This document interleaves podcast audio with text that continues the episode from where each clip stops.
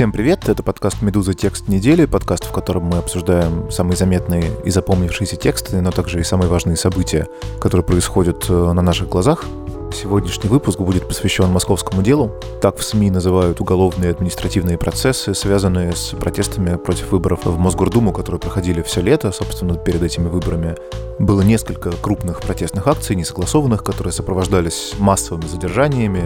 В двух случаях задержано было больше тысячи человек. Некоторых из них сейчас обвиняют либо по делам о массовых беспорядках, либо по делам о применении насилия по отношению к полицейским, либо по административной статье о нарушении правил организации массовых публичных мероприятий. Если говорить об уголовных делах, то их всего 14, 7 уже закончились приговорами, люди получили от 2 до 5 лет тюрьмы, то есть это реальные сроки по обвинениям, которые выглядят иногда довольно дико. Например, среди этих приговоров 5 э, лет Владиславу Синице, который получил этот срок за твит, который был признан экстремистским, или 3,5 года колонии, к которым был приговорен актер Павел Устинов, э, человек, который, судя по многочисленным видеосвидетельствам, вообще не имел отношения к выкрикиванию лозунгов. Он был задержан просто стоя на Пушкинской площади, после задержания, вернее. Один из полицейских пожаловался на вывих, и Устинова приговорили к 3,5 годам за причинение вреда здоровью. Сегодня мы поговорим с специальным корреспондентом «Медузы» Кристиной Сафоновой, которая так получилось, что и летом очень много ходила на митинги протестные и освещала протестные акции, и сейчас ходит на суды, она разговаривает с родственниками задержанных и с их адвокатами, и может много рассказать о том, как проходят суды по московскому делу.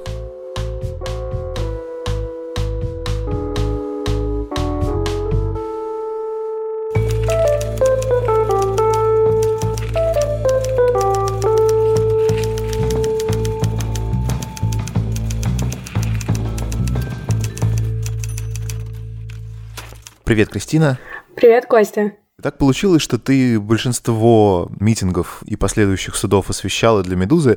Давай вот как раз с митингов начнем. Скажи, пожалуйста, вот из тех ребят, которых сейчас судят по московскому делу, чье-то из них задержание ты видела своими глазами? Я видела задержание Ивана Подкопаева, на самом деле. Иван Подкопаев, я просто объясню слушателям, которые, может быть, не так э, пристально следят за московским делом.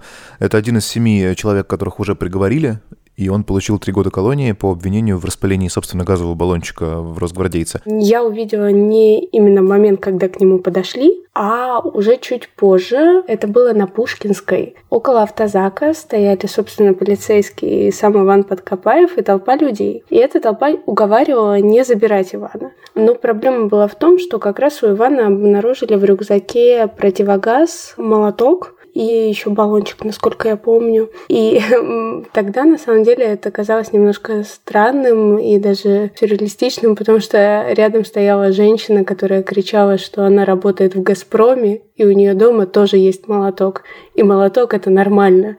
Но это, к сожалению, оказалось неубедительным, и Ивана забрали. Но э, надо сказать, что это было очень спокойное задержание, потому что полицейские, mm-hmm. правда, сомневались, надо им это или нет. Момент распыления, Кристина, ты не видела? Да? Нет, я не видела, но надо сказать, что он признал вину на суде. Не сразу, но признал, и он объяснил, что распылил баллончик, потому что пытался защитить людей, на которых э, сотрудники полиции, они взяли ограждение металлическое и пытались отдавить толпу, и и Иван на суде сказал, что там были женщины, в том числе пожилые люди, и он просто так пытался их защитить. А, вообще, я расскажу, что просто вот семь человек уже осудили, и признали вину только двое. Вот Иван Подкопаев признал вину, и Данил Беглец, он получил два года по обвинению в том, что он потянул полицейского за руку. Но есть еще пять человек, никто из них вину не признал, и обвинения там в, в диапазоне от э, твита, который сочли оскорбительным и экстремистским э, и разжигающим в адрес полицейских, до вот последний самый громкий э, приговор. Это дело Павла Устинова, он получил три с половиной года колонии. Есть видео, да, где его задерживают, видно, что он просто стоит, ничего не делает, на него кидаются полицейские, валят его на землю, он пытается убежать, они его бьют,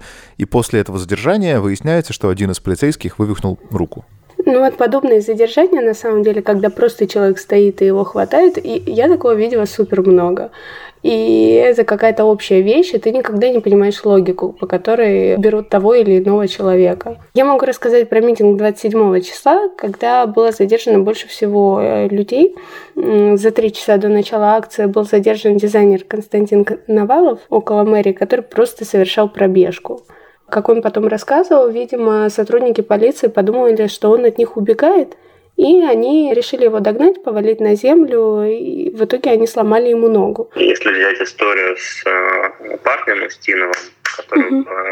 посадили сейчас только, то, наверное, мое задержание выглядело плюс-минус как его. То есть единственная разница то, что э, я бежал, а полицейские стояли на месте, и они меня резко схватили.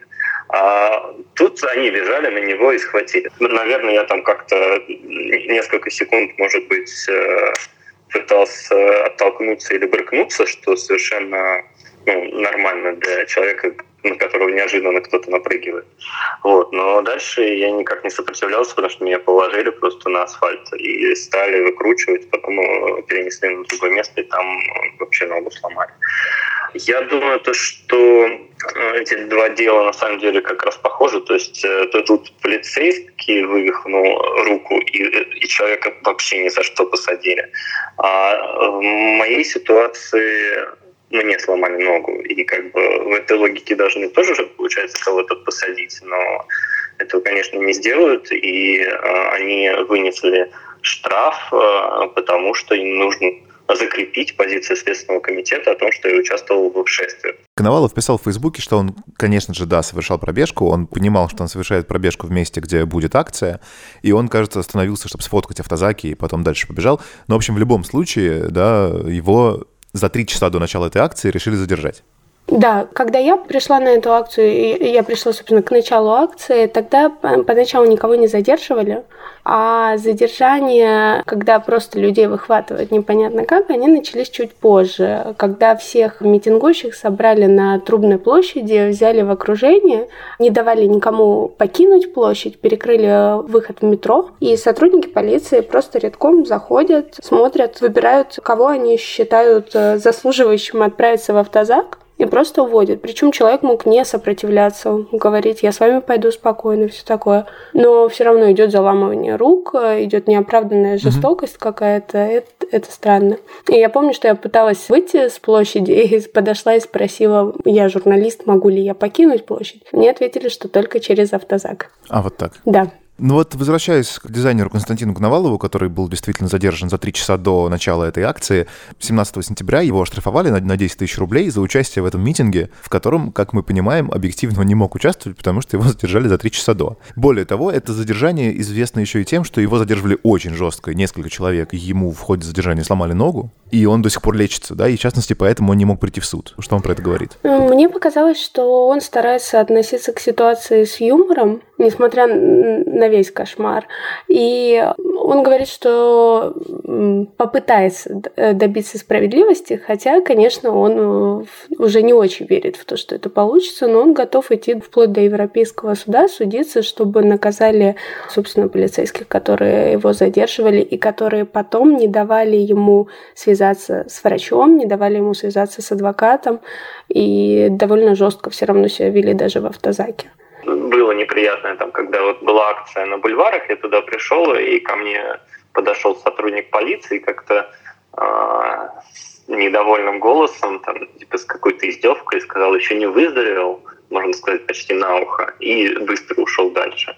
И это, это было, ну, мягко говоря, просто неприятно, мерзко. Я не знаю, как они распределяют ресурсы, но на самом деле среди сотрудников органов есть э, и довольно нормальные ребята, которые ведут себя супер адекватно, к ним можно подойти, что-то спросить, и они даже что-то подскажут. Но в какой-то момент, видимо, приходит подкрепление с новыми силами, и часто бывает, что, я не знаю, это просто, наверное, не очень отдающие отчет в своих действиях люди, ну, то есть я видела прям людей, которые, кажется, кайфовали от того, что они могут проявлять жестокость. Слушай, ну вот здесь мы, получается, вплотную подходим к проблеме судов, потому что московское дело — это в первую очередь речь об, уголовных э, делах, которые возбуждают против активистов, против участников протестов и против людей, которые там оказались. По, по крайней мере, по их словам, никаким протестам не имели отношения, такие тоже есть. Все эти дела они строятся на показаниях, собственно, пострадавших полицейских. При этом мы наблюдаем, что есть огромное количество свидетельств, видео, да, где жесткие задержания, где несколько человек в форме избивают людей дубинками.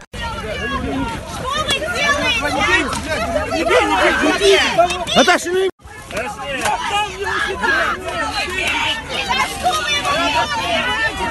По идее, это тоже должно как-то регулироваться, да, и как-то наказываться, но ни одного такого дела нет. Все дела, которые есть в рамках московского дела, в массе, это люди, обвиненные в применении силы против представителей власти. Хотя вообще непонятно, как один человек, которого бьют несколько человек в форме и в обмундировании, может применить к ним силу. Скажи, пожалуйста, вот на каких судах ты была? Ты же была на нескольких судах вот этих э, людей, которых судят за применение насилия против представителей власти. Ты знаешь, мне кажется, очень важно перед тем, как мы начнем говорить про суды, отметить такой момент с митингов. Моя главная, наверное, эмоция это то, что люди протестующие, они совершенно не готовы к какому-либо столкновению. А на той же акции 27 июля, которая была довольно массовой, в какой-то момент люди пошли по проезжей части от Рождественского бульвара. Они дошли до Лубянки, скандируя лозунги. Да, это все было очень дружно. Полицейских почему-то не было в тот момент. И вышли на театральный проезд и пошли, э, собственно, на Кремль. Это было очень радостно. Машины останавливались, никто не понимал, что происходит. Кажется, сами протестующие не понимали, что происходит. Но когда они заметили автозаки и полицейские, все сразу свернули быстренько в переулок. То есть к столкновению, в принципе, никто не готов. И все всячески стараются избежать любого насилия, как мне показалось. Вот у меня такой опыт. Я была на нескольких а, судах фигурантов московского дела. Первым для меня был Кирилл Жуков. Это молодой человек, которого обвиняли в применении насилия по отношению к сотруднику правоохранительных органов, не опасного для здоровья, он дотронулся до шлема разгвардейца. Есть видео, на котором это видно, и он там улыбается, и, возможно, это было сделано как шутка, не очень понятно. Его в итоге приговорили к трем годам колонии, собственно, за прикосновение к шлему. Меня еще очень сильно потряс Данил Беглец. Как я поняла, он оказался на митинге совершенно случайно, как и Павел Устинов, которого мы сегодня уже упомянули. Он увидел, как у человека, которого задерживали, выпали наушники. И решил помочь и хватает наушники и, видимо, прикоснулся к руке задерживающего сотрудника. Это было квалифицировано как «потянул за руку» и причинил вред, не опасный для здоровья. Не знаю, по версии суда причинил какие-то физические страдания. И в итоге Даниил э, признал свою вину и получил два года колонии. Надо сказать, что это один из тех фигурантов, который вообще не понимал, что происходит и почему он оказался там, где оказался именно в зале суда. И это человек, который абсолютно не знает ни про какие митинги и ни про какой протест. И вот его очень жалко. Ну, то есть это пример вот человека, который действительно, видимо, не, не в протесте, потому что очень часто аргумент, да, что если ты выходишь на несогласованную акцию, будь готов, что власть будет реагировать жестко. Э, не могу сказать, что я этот аргумент разделяю, да, это, на мой взгляд, аргумент из серии «Во всем мире массовые беспорядки и антиправительственные демонстрации разгоняют жестко». Это неправда, беспорядки, да, а просто мирные демонстрации, а бы нет. Но здесь действительно история о том, что есть люди, которые вообще, ну да, эти митинги проходят несогласованные в местах, где кроме митингующих бывают другие люди, и этих других людей задерживают и заводят на них дела что бред. Не говоря уже о том, да, что вот ты рассказала про Кирилла Жукова и Данила Беглеца. Хорошо, Беглец даже признал вину, да, но речь идет о том, что за преступления, тяжесть которых в, ну, в моих, как э, обывателя, глазах, например, совершенно не ясна, они получают наказание, на мой взгляд, совершенно несоразмерное. Да? Жуков получил три года колонии, Беглец получил два года. Это реальное лишение свободы за то, что человек дотронулся до рукава или за то, что он дотронулся до шлема. Ну и надо сказать, что совершенно понятно, что Беглец признал вину только потому, что он надеялся оказаться снова со своей семьей.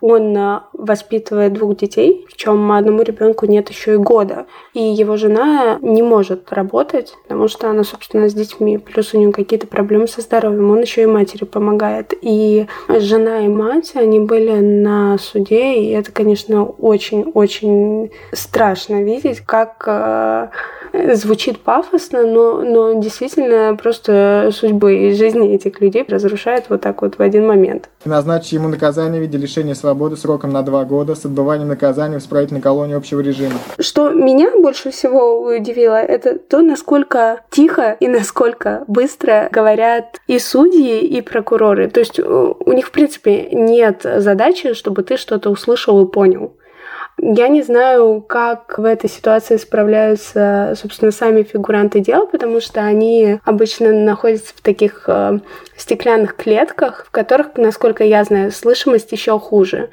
Я помню точно, что у Константина Котова адвокат просил, собственно... Константин Котов — это человек, которому присудили 4 года колонии за то, что он 4 э, раза за полгода нарушил закон о проведении митингов. То есть, условно говоря, четыре раза за полгода просто появился на несогласованной акции. Да, это все. Четыре года за это. Он не опасен для общества, он ничего не сделал. Но его держат в этой клетке, и адвокат, ссылаясь на международные нормы, просит хотя бы в зале суда позволить человеку сидеть рядом с ней и слышать, как идет процесс, но э, суды отказывают, э, ссылаясь на то, что в России это норма. Еще э, из того, как проходят суды, могу сказать, что иногда бывает тяжело молчать, потому что ты видишь, насколько все нелогично. Допустим, адвокат э, говорит что-то, аргументирует, но его никогда не слушают, его аргументы никогда не принимают, почти на все идет отказ. В этот момент не очень понятно, зачем вообще видимость всего этого суда, если все равно будет так, как уже запланировано. Скажи, пожалуйста, какой вот самый эмоционально, что тебя больше всего, какой это был суд и какой момент тебя больше всего потряс? Мне, наверное, сложно выбрать прямо один, но если говорить о какой-то вопиющей несправедливости, то я опять же вернусь к Павлу Устинову, потому что одно дело, когда ты все понимаешь и понимаешь, что вот суды у нас вот так вот, к сожалению, решают, а другое дело, когда и судья, и прокурор позволяют себе просто вести себя отвратительно. Ну, то есть это какие-то ухмылки во время чтения приговора и вот подобные вещи. Ну, не знаю, это было очень странно. Я с таким вот до этого момента не сталкивалась. И там были еще очень странные приставы, которые довольно агрессивно общались с людьми на оглашение приговора скамейки убрали, и люди стали полукругом на большом расстоянии от судьи и еще на большем от, собственно, Павла, который был в аквариуме. Приставы как будто в оцепление стали, чтобы был зазор между нами и судьей. И дальше 25 минут судья с ухмылками, с ужимками какими-то читал приговор. А в это время приставы потирали так вот свои кулаки, и очень так зло смотрели на всех собравшихся. Естественно, когда приговор был оглашен три с половиной года за то, что человек стоял у метро и ждал своего друга, люди начали кричать позор, и всех просто чуть ли не вытолкали оттуда. Суд приговорил. Признать Устинова Павла Геннадьевича виновным в совершении преступления, предусмотренного частью 2 статьи 318 Уголовного кодекса Российской Федерации, назначить ему наказание в виде лишения свободы на срок 3 года, 6 месяцев с отбыванием наказания в исправительной колонии общего режима.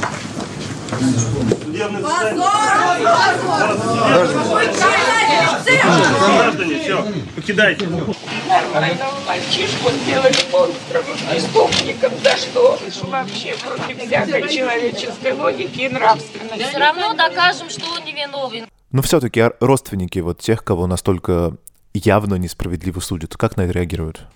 Ты знаешь, все по-разному, потому что, как и, собственно, фигуранты этого дела, они тоже оказались в этой ситуации впервые. И кто-то, видно, что не, не может э, справиться со своими чувствами, переживаниями, да, в принципе, никому не должен с ними справляться. Я имею в виду, вот, например, жену и мать Даниила Беглеца, которые очень сильно переживали, и видно было, насколько людям больно и тяжело. Кто-то находит в себе силы и подбадривает ребят. Меня очень впечатлила на самом деле бабушка Ивана Подкопаева. В течение всего суда он сидел и смотрел в одну точку и выглядел очень сосредоточенным. И тут в какой-то момент он начинает широко улыбаться. Я понимаю, что ему машет женщина с короткими волосами рыжими. И она просто старается как можно ближе подобраться к этому аквариуму, как-то губами, жестами пытается ему объяснить, что пришли все, и вот дедушка передает привет. Ну, просто там было очень много любви вот в, в, этих вот жестах. Меня очень впечатлила семья Павла Устинова. Он из многодетной семьи, и они просто все приходят его поддержать. У Павла еще замечательная девушка Екатерина, с которой он знаком, если я не ошибаюсь, с конца апреля и встречается там с начала мая. но они уже жили вместе, собственно, до задержания Павла. И когда мы говорили, она сказала, что сейчас ей не дают свидание, но она собирается решить и эту проблему в случае необходимости и заключить с ним брак. Очень решительно. Да. А, ну то есть свидания не дают, потому что они официально не в браке. Понятно. Но скажи, а вот это вообще, вот эта решимость, она характерная? Потому что многие вот из твоих собеседников, тексты, которые я редактирую, очень многие говорят, что вот мы пойдем в Европейский суд, мы всего добьемся.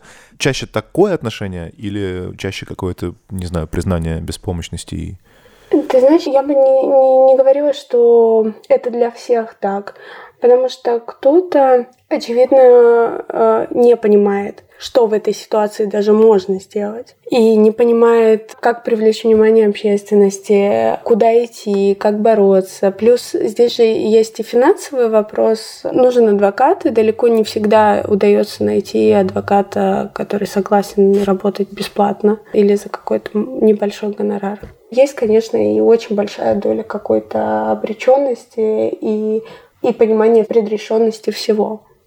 Ну что, Кристина, большое спасибо. Я тут могу сказать в заключение только то, что да, это все действительно, помимо всего прочего, еще и деньги. Поэтому если кому-то из слушателей кажется, что то, что происходит, э, не очень справедливо, и хочется что-то изменить, то, наверное, лучший способ это сделать — это пожертвовать э, деньги организациям, которые занимаются помощью задержанным, осужденным.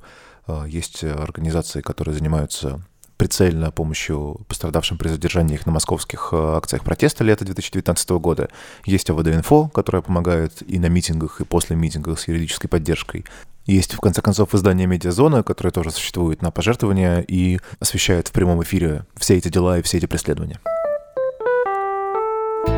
Это был подкаст «Медуза. Текст недели». Меня зовут Константин Бенюмов. Как всегда, на прощание советую слушать наши подкасты, ставить им оценки и писать о том, что вам нравится и что не нравится, на почту подкаст собакамедуза.io.